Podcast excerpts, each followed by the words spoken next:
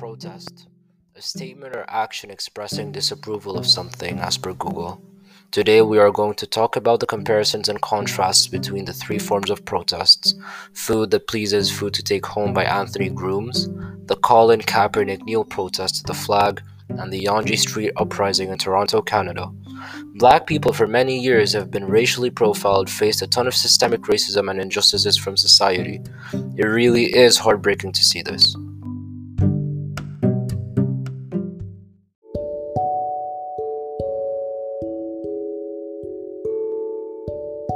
We will now start with Food That Pleases, Food to Take Home by Anthony Grooms. Um, speaking about the author himself for a little, Anthony Grooms was born in Charlottesville, Virginia in 1955.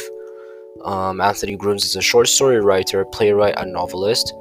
Um, initially, the story was or is set in um, Louisa, Virginia, and it talks about how these two black women, Annie and Mary, um, go into a uh, restaurant or a diner. And back then, black people weren't allowed to dine in uh, in restaurants and diners, etc. So they formed what is called a sit in protest. They got into the diner and they chose to sat there. However, Mary and Annie's approach to the protest were kind of different. Here's how.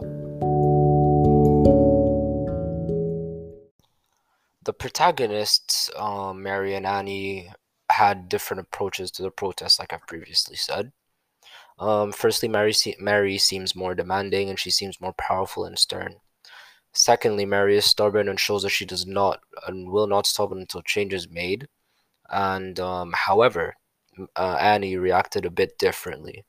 She um, initially decided to show affection and love in a way of protesting, and I feel like that's not really effective. Whereas Mary's, it would be more effective. But um, sadly, for the um, for the whole story in general, the uh, protest didn't really go anywhere because it just finished in frustration for both Mary and Annie.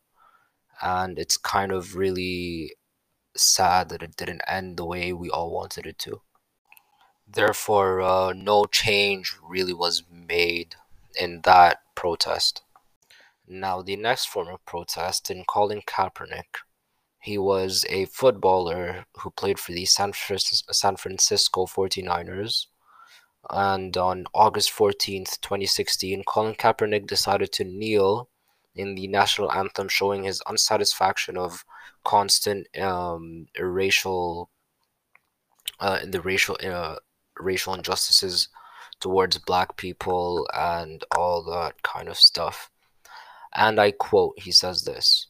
I am not going to stand up to show pride in a flag for a country that oppresses black people and people of color. To me, this is bigger than football, and it would be selfish on my part to look the other way. There are bodies in the street, uh, people getting paid uh, leave and getting away with murder. Um, the initial reaction uh, caused um, got into national news, and Obama has this to say, and I quote: "He cares about some real legitimate issues that have to be talked about." Um, unfortunately, yet again, um, little to no uh, change was really made, and it actually happened for the worst for Colin uh, Kaepernick. Uh, during the 27, uh, 2017 season, the NFL and the Players Coalition reached an agreement for the league to provide financial support to players' community activism endeavors. In the spring of 2018, NFL owners, players, and executives met to discuss the protests, and an audio recording revealed players questioned why Kaepernick remained unsigned. And it actually was very, very, very beneficial to Colin Kaepernick that change was actually made. But for him personally, um, he got let down and he actually got um, fired, to say the least. Now, on to the final form of protest in the Yonge Street uprising, as people like to call it in Toronto. which I feel like it's the right way to call a quote unquote riot. Um, Yonge Street is in Toronto. Um, the protest happened in 1992.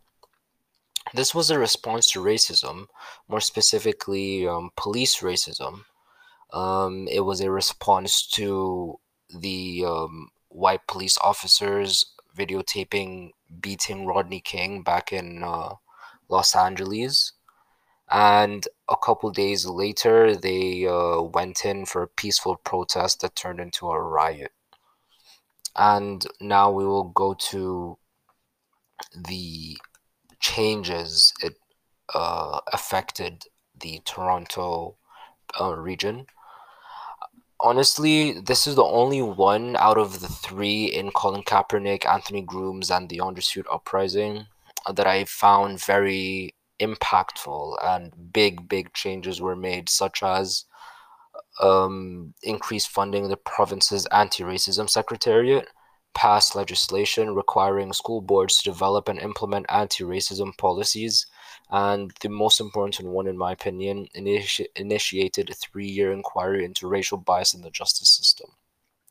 Finally, these people got their voices heard.